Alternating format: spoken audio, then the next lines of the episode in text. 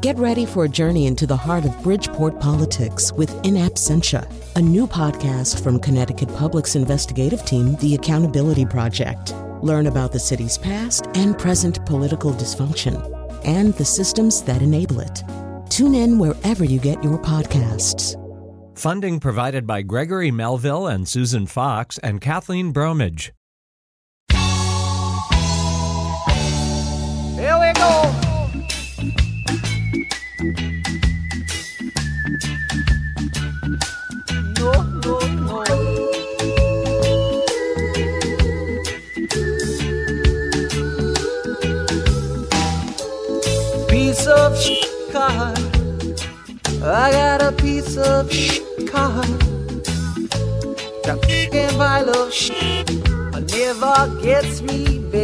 Yes, yes, yes, that's Adam Sandler. We'll be talking about him in just a second. A lot of bleeping going on there.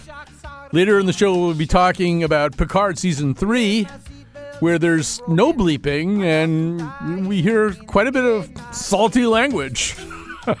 from Picard, even from Jean Luc Picard. I'm still reeling from hearing the F bomb uh, from him. But we've got other things to do today. First of all, uh, I want to say happy St. Patrick's Day to yourselves, and a special happy St. Patrick's Day to, to little Simon McPants, who turns four today. I guess four. He's not. He's not little anymore. In fact, later in the day, Amanda Plummer is going to take him up in a space shuttle and teach him how to smoke. Um, I don't necessarily endorse that behavior. That, that'll the meaning of that may become clear later on in the show. I don't know. Do I really have time to do this? Okay, so um, um, so it is St. Patrick's Day, and this odd thing happened just a few hours ago, uh, which is that Jonathan McPants, the producer of this show, um, got got an email got an email from the management company of Bono. I mean, I think this is these are like his. I think it is his management company, uh, a guy named Derek. And Derek says that he uh, has become aware. They're putting together some kind of compilation, and he has become aware, or they have become aware, that I interviewed Bono on the phone. on the phone in 1981 uh, and for the Hartford Courant. And he wants to know if the audio, if there was a recording of that that could be made available. And so this, you know, Jonathan recorded, uh, he forwarded this to me, and I, I wrote back to Derek, and I, I said, there is no recording. Thank the gods. And if there was, I would probably destroy it because my interview, I, my interviewing of Bono was so abjectly horrible that I don't want there to be any record of it. And it really was maybe the moment when I realized that I shouldn't be a rock critic, that it wasn't fair to the readers or to the musicians or anybody for me to be a rock critic. Uh, although, as I told Derek, that it's in it's strong competition from the moment when backstage Ted Nugent handed me a bottle that he had just swigged out of and ordered me to drink out of it. And my only thought was, where has this man's mouth been so far today? Uh, and but there was no alternative really but to do this. And I thought I have to leave this business anyway. That's our little St. Patrick's Day story, and I've asked uh, Derek to apologize to Bono for me being such an idiot uh, back in 1981. All right, now it's time to talk about what we have to talk about. We've got a great panel today. The last time we saw him, he pulled a phaser on Commander Riker. David Edelstein is America's greatest living film critic.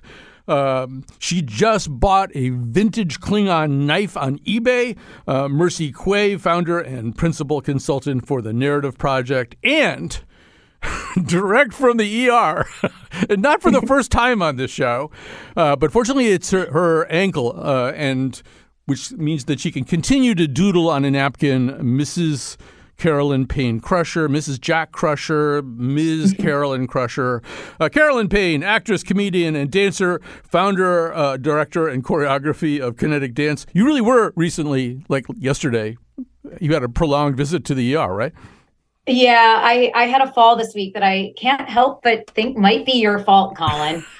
uh, I believe that Colin cursed me with a cursed doll, and uh, I tripped and uh, I thought I broke my foot, but luckily I did not break anything this time. Uh, I just have a really bad sprain. Yeah. Um, but I'm still hobbling around and in a great deal of pain. and loaded up loaded up on generic uh, Percocet. Uh, we had Yeah. we had Jordan Love warming up on the sidelines, but Carolyn says, "No, I'm going to go. I'm gonna I'm gonna start at QB today." All right, so we're going to begin with this uh, topic. Uh, which I have too many opinions about, and I will try to stuff them down. Um, so, Adam Sandler, first of all, there's this thing called the uh, Mark Twain Prize for Humor. Uh, it is presented by the Kennedy Center. Uh, it um, is supposedly, uh, according to them, a way of honoring individuals who have had an impact on American society in ways similar to the distinguished 19th century novelist and essayist Samuel Clemens, best known as Mark Twain, as a social commentator, satirist, and creator of characters. Clemens was a fearless observer of society. Uh, and and started many, uh, startled many, while delighting and informing many more with his uncompromising perspective on social injustice and personal folly. This award this year is going to Adam Sandler. I, I, sort of feel like res ipsa loquitur, as they say in Starfleet Command. This, this kind of speaks for itself, but maybe it doesn't. Let's go to America's Greatest Living Film Critic, who has reviewed not a few, uh, but many Adam Sandler movies, um, and maybe talk about whether you can or can't reconcile these ideas, David Edelstein. Well, uh, he fascinates me, Adam Sandler. Um, some stars are stars because you can read their features instantly and some others uh, and i think sandler falls into this category because you never quite get a fix on them. Um, he's he's kind of fogged in. He's so self-absorbed. But there's something his eyes have a kind of sadness that says he knows that. He's like um he's like the little boy who punches you because he can't figure out another way to express himself. His comedy is like that. It has this this sort of core of of of aloneness of this isolation followed by this almost sort of spasmodic punching out and anger um, and I find him, for that reason, kind of unpredictable and interesting. Interesting as a Jewish archetype, too. Um, maybe it's because I'm a Jew who also feels uh, alternately, you know, self pitying and uh, prone to punch people for no particular reason. Um, Although I've known you for many decades, and I've never seen you actually physically punch anybody. I think your punches are perhaps delivered with artistic verbal elan. I mean, he's he's he punches out also in the form of his gross out humor, his his infantile humor. I mean, even his best, some of his best movies will begin with you know elephant ejaculation or you know, uh, or or something like that. I, I mean, he has one great handicap as a performer: his eyes are dead, um, and and uh, or else they're so turned so far inward that it's like they're dead to the world, which makes him he which makes him very uh, sort of credible both as a man incapable of an embar- of embarrassment or a man so afraid of embarrassment that he's always throwing up walls punch drunk love um, uncut gems. These are sensational performances. They don't really fall into his his you know the mark twain comedy persona. Right and i but would I, just I, I, hate to interrupt but i would say I, I think punch drunk love and uncut gems are really really great performances too. But those are performances you know and and they don't they aren't don't rec- represent acts of creation. You know when he has to create material i mean even spanglish which is you know an okay movie but if it's an okay movie that's thanks to james brooks who wrote and directed this and who should win the twain prize at some point. James brooks fits the criteria for the twain prize much more accurately than does adam sandler. I mean when adam sandler has to steer his own boat. do, yeah, they do they do tailor their uh, those particular portraits to Adam Sandler, and I do believe he probably has a a role to play in shaping them. I think Spanglish is a very underrated movie, but I also think there's there are movies like The Wedding Singer. Uh, I now pronounce you Chuck and Larry. Um, I the the two two of the the Brook um, two of the um, uh, the the Barrymore um, the the movies he did with uh, Ms. Barrymore whatever the hell her name is. I can't Drew. remember. Drew. Drew. she goes by yeah. Drew. Okay, I don't. I, I need to get to the other panelists. Although I want to say one more thing to you, just to have you react to it. Okay, Adam Sandler is getting the Twain Prize. In her life prior to her death, Nora Ephron never received the Twain Prize. Can can we possibly feel okay? I mean, somebody should have to commit seppuku for that. Um, Nora Ephron was a fantastic comic essayist, but she made some really, really terrible movies, uh, and far fewer good ones than Adam Sandler has been responsible for. Ooh, there's a controversial statement. All right, we're going to jump over Ooh. to you, uh, Mercy Quaye. Uh, do, you, do you have strong opinions about this one way or another? I'm not quite sure. Yeah, I think Adam Sandler is someone that I cannot take seriously at any point of his career. I, have never taken him seriously. Um, I think that there's a huge distinction between his performances and the things that he w- he wills together on his own. Um, I think Click and Spanglish and Rain on Me are two examples, or rather three examples of him doing fantastic um, performances where he he needs to put on an earnest face. Um, I until David Edelstein just gave me the the uh, perspective that he's dead in the eyes. I never realized that, and now that is the reason why I realize that is the reason why I don't connect with him as a, a screen feature. Every I'm every time he's on screen, I'm looking for something else to look at. I'm trying to pay attention to something else because he doesn't capture me as a performer. Um, I I also think that you know, we know Mark Twain for prolific pieces in our American um, uh, society. We like Huckleberry Finn and and right think coming up with these amazing characters. And I just don't think that someone the likes of Adam Sandler can really stand on the shoulders of greats like Mark Twain in earnest. Yeah, I think it was Tom Hanks who said he had dead eyes, uh, but uh, you can fact check me on that one. By the way, for those of you who are making prop bets out there and you had elephant ejaculation in the first 15 minutes, you did win. So obviously just call DraftKings or wherever you place that bet. Um, so, yes, uh, Carolyn, first of all, uh, how are you holding up here over the first 15 minutes? Are you feeling okay? Yeah, yeah, I'm, I'm staying with the conversation so far. Uh, things might get wild, but so I, I guess like I mean, Will Ferrell won the Mark Twain was honored with the Mark Twain Award in 2011, and I don't really think like Will Ferrell. I, I think that you could argue that Adam Sandler is more prolific and has gifted more or as much to comedy as Will Ferrell, right? And I think that Adam Sandler, I I definitely had never thought of him being dead in the eyes, but now I'm never going to not think that. So thank you for that. right, exactly. But um you know, I think that Adam Sandler has kind of to me sort of defines though this era of comedy in a lot of ways like with Billy Madison and Happy Gilmore and Wedding Singer and and Big Daddy. I, I mean, they're Deuce Bigalow, Male Gigolo. I mean, these are ridiculous movies, but they were sort of uh, kind of a, like coming of age for millennials, and it's what it's that sophomoric humor that you grew up with. So, I, I, I mean, I don't necessarily, I wouldn't, he wouldn't be my pick, but I'm not as mad at this as I feel the rest of you are. Well, I'm the maddest, clearly. And I just do want to say this. Here, here are some people who have not won this award. Uh, and some of them still could, and uh, two or three of them probably will in the future. Garry Trudeau, Dave Barry, Jordan Peele, James Brooks, Albert Brooks, Woody Allen. We know he's not going to win this award ever, but uh, or probably any other awards. David David Sedaris, Larry Wilmore, Roy Blount Jr. Probably the closest person to, Queen, to, to Twain as a figure in American society today.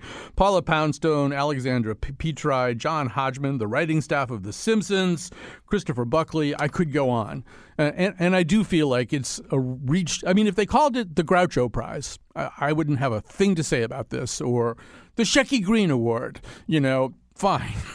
Calling it the Twain Prize, I think, puts a certain burden on it. I don't know why they did that in the first place. I will tell you that I interviewed the guy, one of the guys who set this up a year, a couple years ago, and he told me that Mel Brooks turned them down. he wouldn't take it. I love that. All right, so we have a nifty segue from there uh, to the um, to the hurt feelings uh, of somebody who was co-starred with Adam Sandler in at least one movie. Is it called Fun- Funny People? Is that what it's called, David? Funny people, Funny yeah. People. Okay. So, can I just say that Adam Sandler has appeared at Critics Society events and ha- never fails to say that critics hate him and he you know can't believe that he's standing there he clearly for all his riches is affected by by the brickbats that he gets from from critics even though i think many of us have you know loved films like the wedding singer and uh, uh, 50 First Dates and Punch Drunk Love and Uncut yeah. Gems. Wedding Singer is a really nice movie. I like it too. Well, anyway, his co star, oh, I'm also in trouble. I skipped over on my list uh, Trey Parker and Matt Stone, uh, creators of Thank you. South Park. I was going to mention them at the end of the show, yeah. so I'm glad you mentioned them here. Um, so, um, so, but they have not won the Twain Prize and probably will not be winning the Twain Prize. But uh, now anything's possible. All right. So Seth Rogen, um, speaking on uh, the Diary of a CEO podcast. I don't know what that is, uh, but he uh, uh, rather celebratedly this week talked about the effect of bad reviews. Cat, this is a one. Um, I think if most critics knew how much it hurt the people that that made the things that they are writing about, they would second guess the the way they write these things. like it's devastating. It takes years. I know people who never recover from it. Honestly, years, year, decades of of being hurt by because it's very personal. You know, it, it's not like it's not. It, it is personal. You know, um, and so it is devastating when you are being like institutionally told that your personal expression was bad. Like that is like devastating you know, and something that people carry with them uh, literally their entire lives. And and I get why it sucks. All right, so uh, well, we have to start uh, with David Edelstein.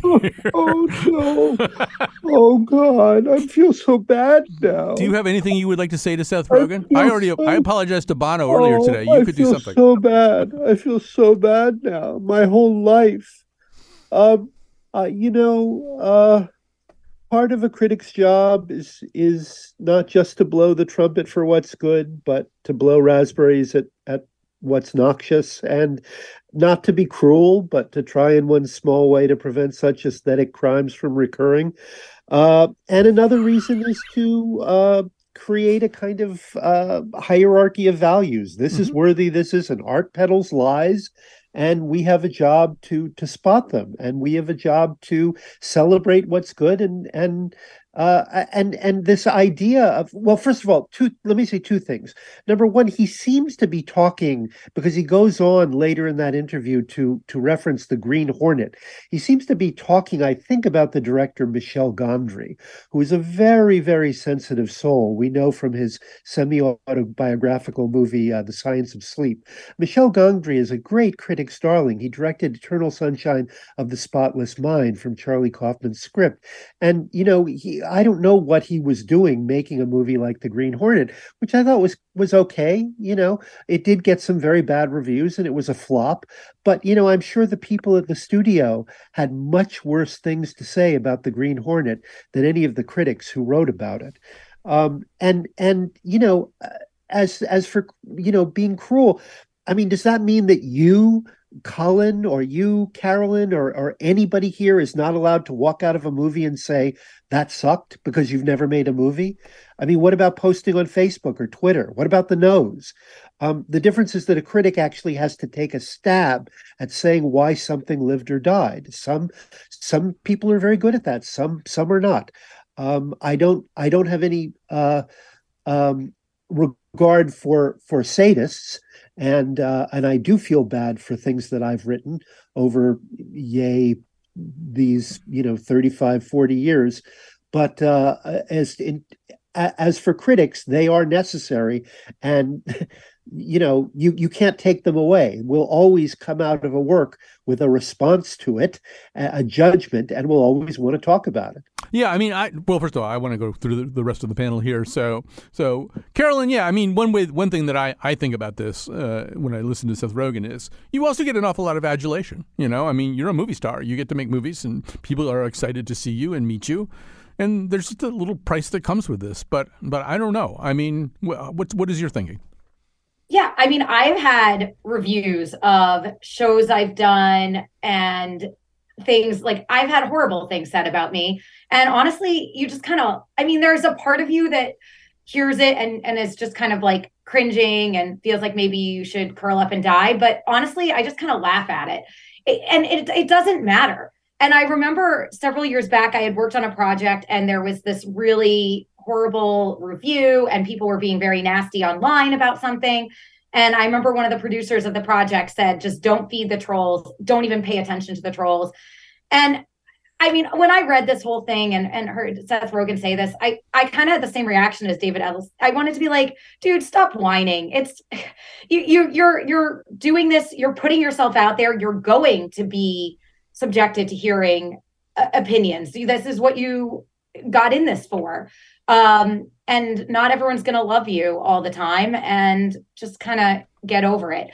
Uh, I mean, I guess it, it you know there's like a buildup there's kind of this this buildup over time when you hear these things but i i just think that this sounds really it, to me it was just sort of it, it was it was whiny Right. Well, well, Mercy. Before you comment, I want to tell you that uh, upcoming uh, Seth Rogen projects include he will be lending his voice to Donkey Kong in the Super Mario Brothers movie, uh, and then Bebop in Teenage Mutant Mutant Ninja Turtles: colon Mutant Mayhem.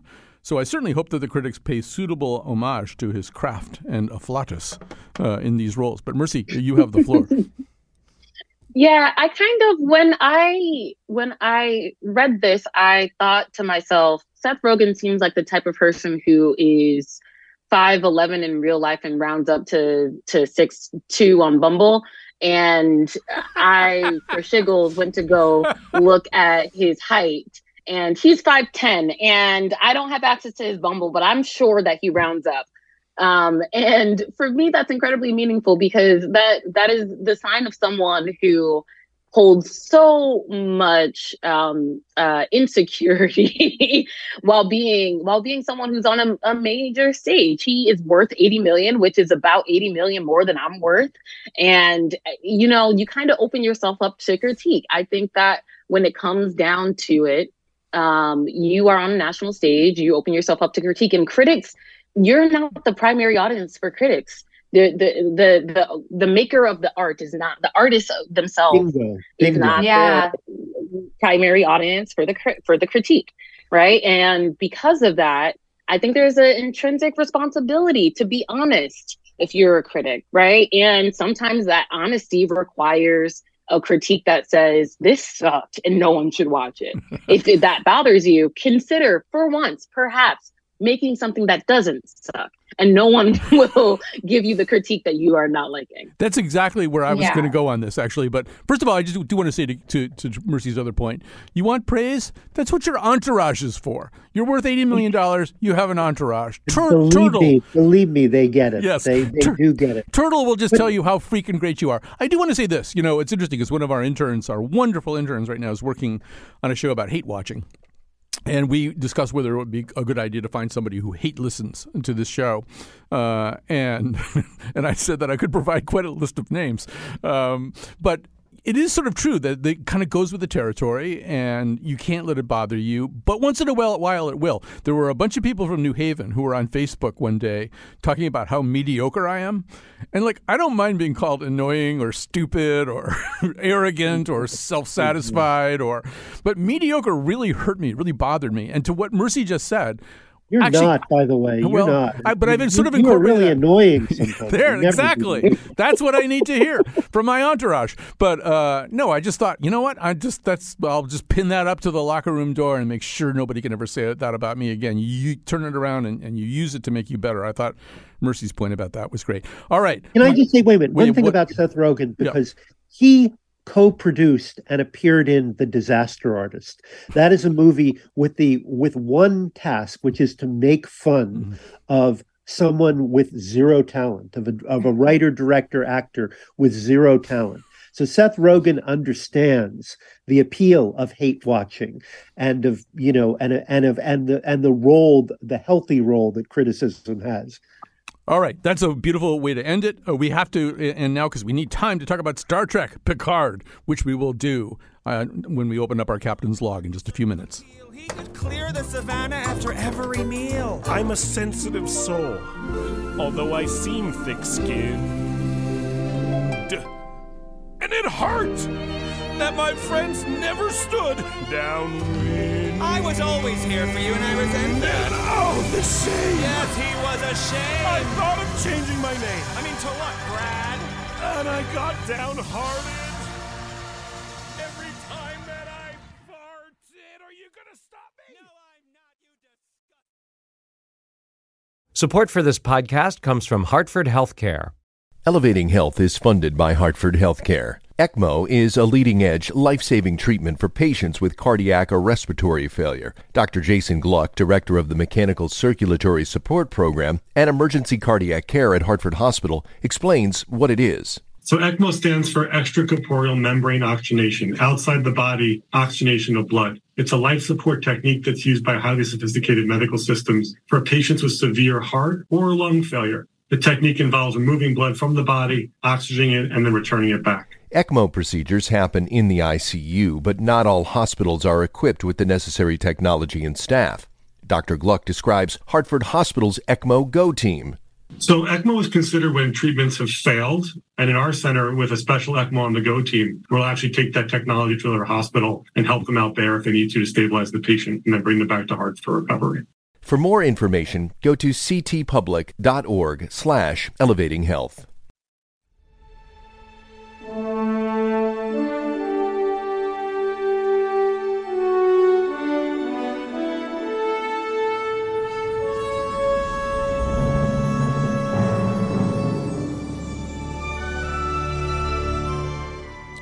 right, Star Trek Picard is the eighth Star Trek television series and the fifth series in Alex Kurtzman's expanded Star Trek universe. Uh, it stars, uh, of course, Patrick Stewart, uh, who is, uh, I believe, now 82 years old. I think he's playing Picard at 94. I think that comes out in season one. We're kind of focusing in a, a bit on season three, which is what's unfurling now. The fifth episode of season three dropped on Thursday. You know, I just do want to say this. I, I, am just down on doing spoilers at all when we do the nose.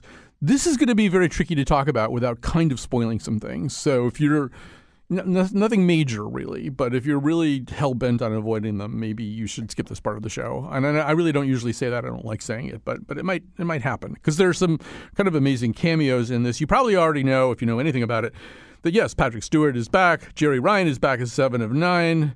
Michelle Hurd uh, plays Raffi, this kind of interesting uh, kind of. Uh, uh, I don't know how to an operative, a shadowy operative struggling with her sobriety. Uh, Jonathan Frakes is back as Riker. Gates McFadden is back as Dr. Crusher. Michael Dorn is Worf. Brent Spiner. Uh, well, we could go on and on. So, but uh, but Mercy, you are our major uh, space explorer on the nose. Nobody's even come close to you, so it's appropriate to start with you and just uh, say a little bit about how this particular iteration of Star Trek is landing with you.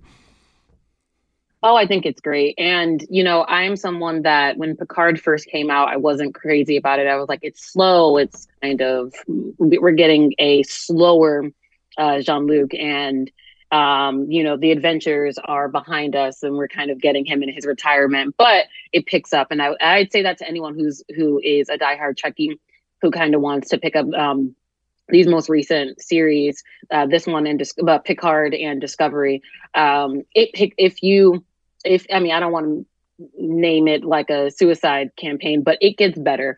Um, and in the beginning, while it's slow, P- Picard picks up. I will say season three is a bit of a love letter to anyone who has been a fan of the franchise, um, particularly fans of Next Generation. I think that one of the biggest things that you should do if you're a fan is kind of go back to a few of the originals. Go back to Next Generation, go back to Space Nine and Voyager because some of the some of the uh, characters that we know and love, uh, like you mentioned, Colin, come back uh, to us here. But I want to talk about John Luc in this one. Hmm. I think we, in a way that I wasn't crazy about um, for seasons one and two. I think he was a little. I, I still think you know we're talking about someone in his an admiral in his retirement and what and he's got a vineyard in France and he's slowing down. He's collecting art. We see these sides of him and he is a pensive soul.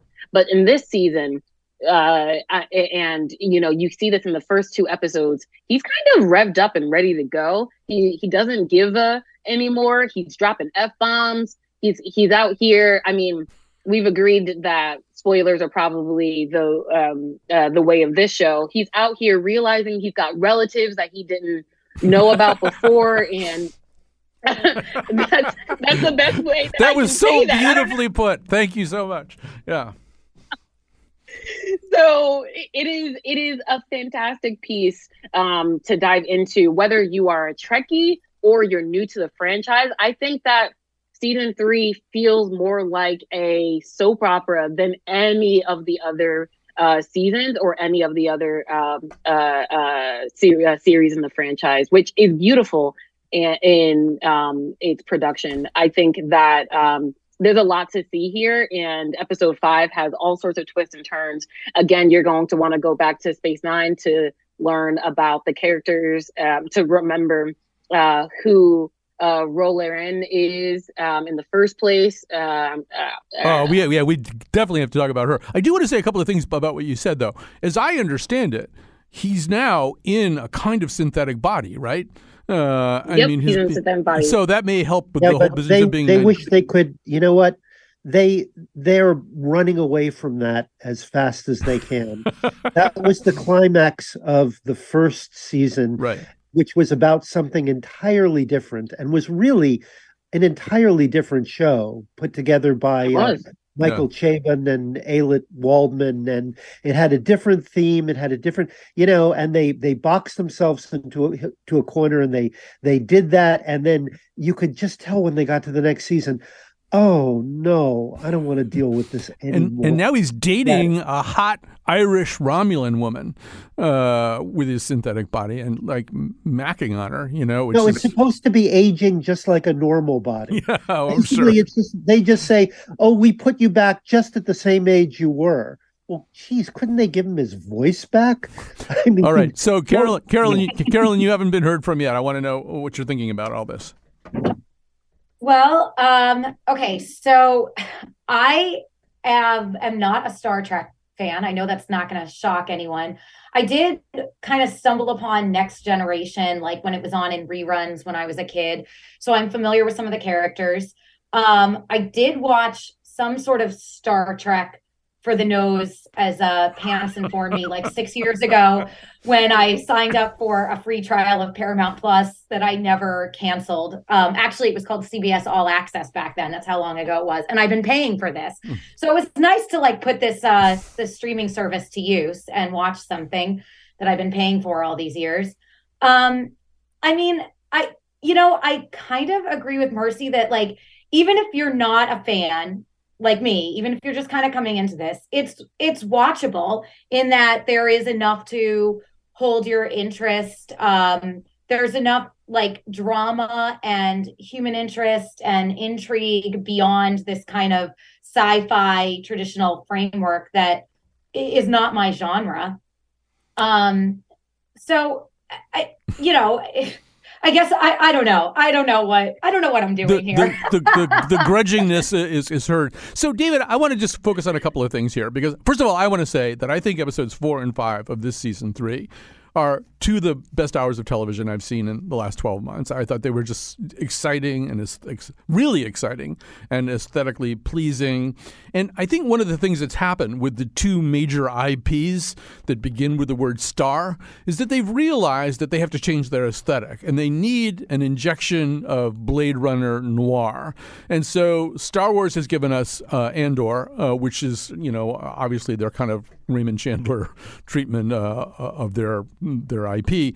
And now this this thing I think is almost more noir in season three than Andor is. You know, there's just a lot of sort of darkness, and and Rafi really is this you know addict who's like struggling for her sobriety and being a detective, and and the stuff that's going on in the ship just feels you know re- really kind of freaky in a way that strikes me as as conforming to the noir aesthetic. But I'm I'm wondering, Mr. Edelstein, uh, how you react to that. I would say uh, ep- episodes three, four, and five are just absolutely sensational. Um, I think I don't know about the noir thing. I think this is oh, it's been a weird evolution to season three of Picard, starting with you know that season that that went so wrong.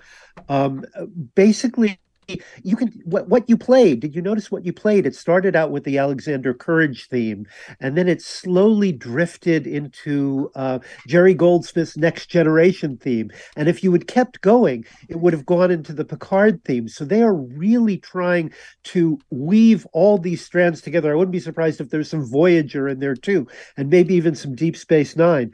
Um, it's a um, this is a real continue. I mean, as as great as it is, we, wouldn't it be as effective if it wasn't a true continuation of characters we came we meaning me and you evidently uh, uh, we came to know and love over many many years of of the next generation and then the uh, the reruns um, uh, over the years. I, I, think I've probably seen all the episodes three or four times at least, and uh, the two, three, four, and five of this season are as good as the series-ending uh, uh, "All Good Things" that you know that capped uh, season seven of Star Trek: The Next Generation. Um, it's it's just spectacular, and and um, Jeri Ryan is rocking it you know, if she's not a starship captain in the next series, forget about it. She's definitely know? got a she's got some kind of equal opportunity lawsuit at I that mean, point. I mean, yeah. she is she is she was a great character. She she single handedly saved uh, uh, Voyager. Although you know uh, we keep hearing the name uh, uh, Janeway. Uh, I'd be surprised if they brought Kate Mulgrew back because Kate Mulgrew gave Jeri Ryan such a terrible time uh, because Jeri Ryan's character essentially took over the show and and lifted it, you know, into another into the stratosphere. Um, but everybody, as I, I, think this guy Todd Stashwick, who plays uh, Captain Shaw, is a fantastic character. Yeah, and we should. We, I, should, I just want to segue over to Mercy here, so we can kind of hear from everybody about this. But yeah, I, have really enjoyed this. One of the things, Mercy, one of the conceits here in this uh, series is they're kind of three captains uh, on on one ship, uh, and they're jostling a little bit for position. Uh, Riker, Picard, and Shaw. Uh, but occasionally we see them kind of sitting in a line of three, like you know, three little ducks together, and making different kind of decisions. And Riker will go, you know what? I think uh, why don't we sling a meteor into that ship, and then Shaw will go, you know what? I've got an idea. And this is not supposed to work. Plato told us that in the Republic that you can't have three ship captains. but this is, I mean, it's, it's kind of cool, right? It's a little cool. And I think that, you know, they do a wonderful job at showing how the, the, the rest of the crew is made awkward by dad and dad and dad all fighting. Um, and when you throw and when you throw in seven of nine, no one really knows how to act. I think that I think that the Shaw is a phenomenal character, yeah. and when we meet him this season, he is just thrusted into a he he throws the audience into a uh, discomfort that is unsettling that he carries with him in every other scene until he's eventually injured in episode three, where he, his veneer starts to break down a little bit. Then we see how what well, something that's kind of interesting is that Jean-Luc is actually the neo less of a neophyte, but the one with the least amount of seniority in the room. Shaw comes first. Um, gosh, the name is blanking. Help me here. Riker, Riker, He's the captain. Riker. Yeah, Riker. Riker. Thank you, Riker. The fact that Shaw Car- the, the fact he- that Carolyn was able to supply that name really alarms me. Oh, I'm so so embarrassed, really. Um, uh, so Shaw comes first because he's a captain with a chair. Then Riker, he's a captain, but he has no chair. Then Jean-Luc, who's an admiral but retired. So Jean-Luc, for the first time, is is is a bit of a neophyte. He is um, the uh, unsat and unregarded person. He does not have rank here. he doesn't know how stuff if he- works. They have to explain He stuff doesn't to him. even know how things work anymore. they keep throwing his age back into his face, which I find completely Yeah, he's like- and I'm sure like- everyone else does as Yeah, well. He's like some old guy trying to use his iPhone. Hey, uh, you I know, don't, I all, don't want to. I don't want to interrupt because Yeah. I know I know Carolyn wants to say something, but I do want to just point out that uh, Gene Roddenberry conceived Star Trek to have less of the normal uh, conflicts than other TV shows. The whole idea was there was a sort of lickety split trading of information. You know, it was there was a very naval hierarchy. You know, it was supposed to move faster. And one of the mistakes that they made in the first season of Picard was actually to have too much conflict.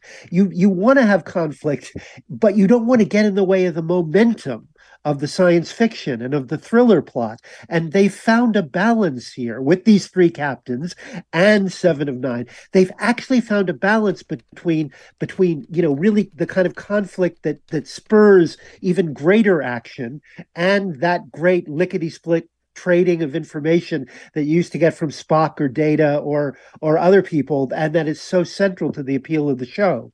So, Carolyn, I don't know where you are in this because I know you got injured yesterday. I don't know how far. Uh, have you have you had a chance to sample the performance uh, of Amanda Plummer uh, as a cap- captain as, as Vadic? I don't know if she's really a captain or not. Uh, are you at that point yet?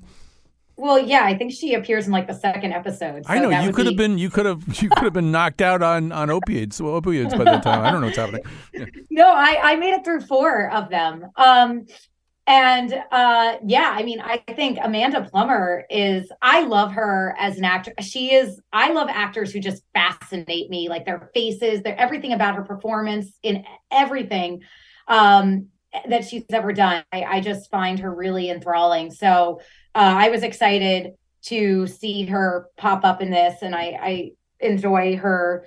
I enjoy her character. I thought in what we were talking about before with Picard and Riker and uh Shaw well first of all at the start of this I was so confused why Shaw was so dismissive and rude to Picard and Riker it just that that created this tension that I thought worked really well and I loved that they totally admitted to Picard and Riker just being these old men. That line in the first episode was it did make me laugh. It kind of hooked me in. I was like, oh, maybe I'm gonna like this. When he says, like, my knees are killing me, your hands hurt. As long as we don't have to move or shoot, we'll be fine.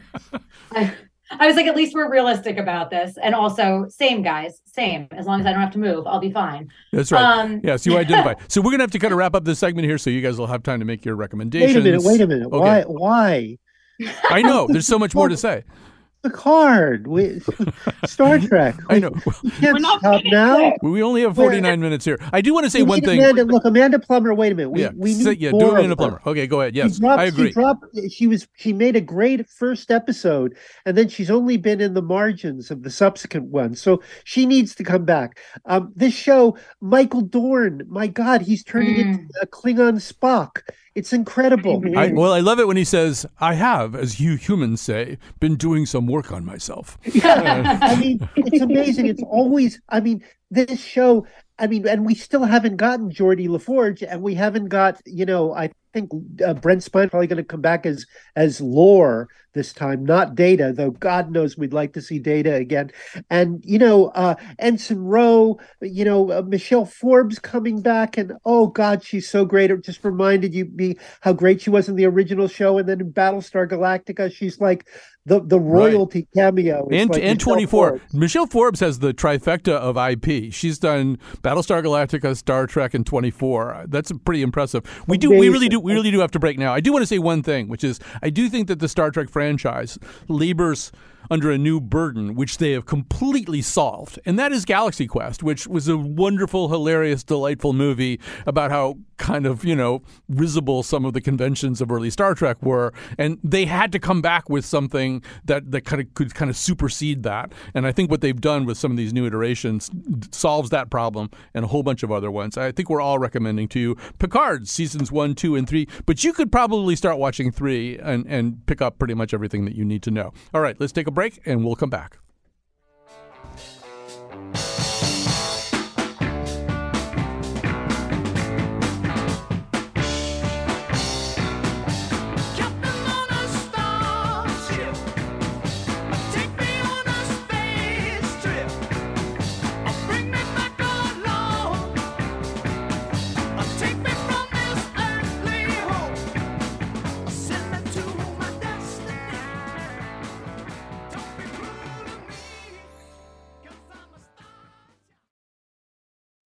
Yes, well, now it's time to say thank you to Kat Pastor. She's our technical producer, uh, and Jonathan McPants, father of four-year-old Simon McPants, uh, is the uh, is the producer of this particular episode, and pretty much always uh, the nose.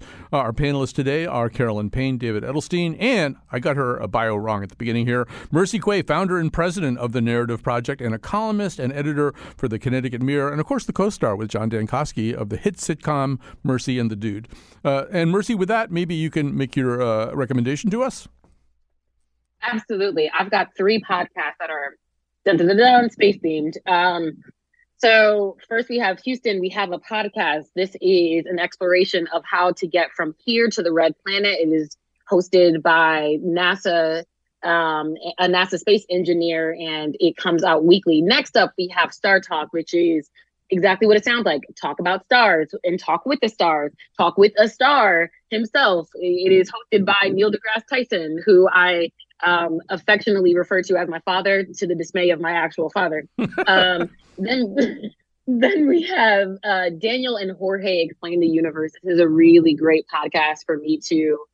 Oh geez, I'm, this is not an endorsement at all. For me to fall asleep to because they have such soothing voices when they're talking about space. But what they, but what the way they curate the show is you send in questions. They get questions from students on UCLA campus and from the fans, and they answer their question, your questions live on air, or rather in the podcast. And um, so, if you have a question about how the universe works, or what if quantum physics can actually compute the way TVs work here on um, on the surface, then this might be the podcast for you. It is called Daniel and Jorge Explain the Universe, and that is my that those are my endorsements for today.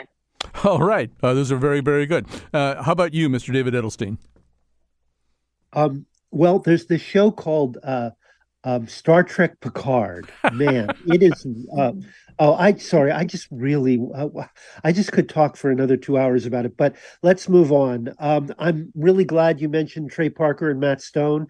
They are in the twenty-something season of South Park.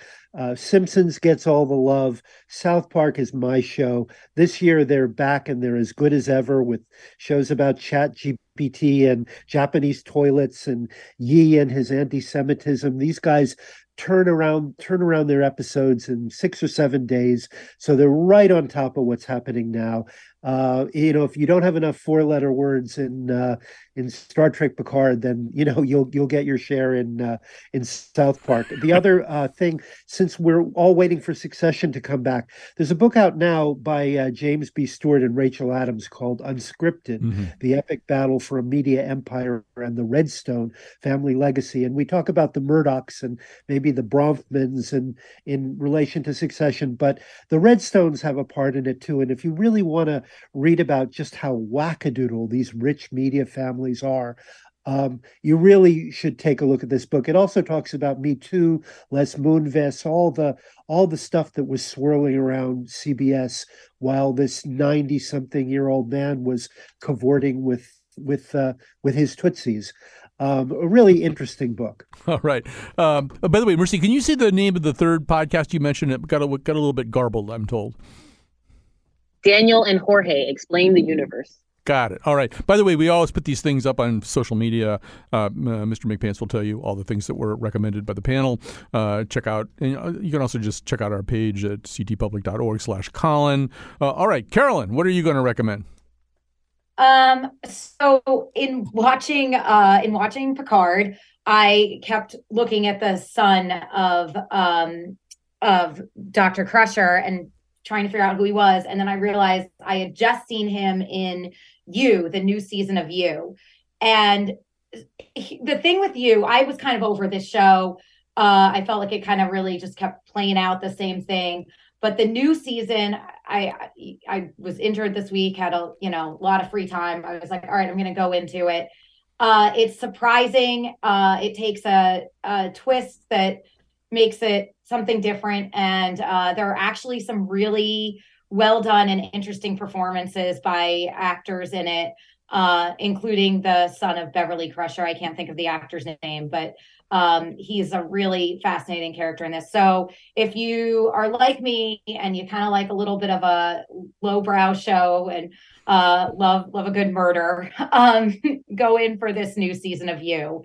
And it is like Picard. You could kind of come into this one uh, without having really been a fan of the show or watched or watched this. So I recommend it. All right. Apparently, his name is Ed Speleers. Uh, uh, plays Jack Crusher, and I think he's also in Downton Abbey. Uh, Yes, Does he. Not, does he not look like an Ed Speleers? He looks like an Ed Speleers. I'll just quickly say it is St. Patrick's Day. Uh, I don't really observe it that much, but uh, if you would like to listen to some lovely Irish music or thoughtful or interesting Irish mu- music, I could mention 10 things. I guess I'll mention two. One of them is the band Solas. Um, pretty much all of their stuff is interesting. It's vocals and instrumentals, depending. And then a, a songwriter I discovered last year, uh, appropriately named Declan O'Rourke, uh, and uh, the uh, song "The Harbor" uh, is a really marvelous uh, Irish tune. All right. Thanks to this wonderful panel, trust no one, trust no one. That gets said a lot on Picard. Trust no one, even the people you thought you could trust. You can't trust them either, but you can trust David Edelstein, Carolyn Paine, Mercy Quaye, Kat Pastor, and Jonathan McPants. like a cracker. Yeah, we all be laughing, talking, joking, talking about this and talking about that, and talk about everything as a matter of fact. Oh yeah, talk about Torrington, Vernon, Danbury, Waterbury, Alderberry, Woodbury, hitting on New Britain, Vernon. I already said that one. Avon, Farmington. Yeah, yeah, yeah, yeah, yeah.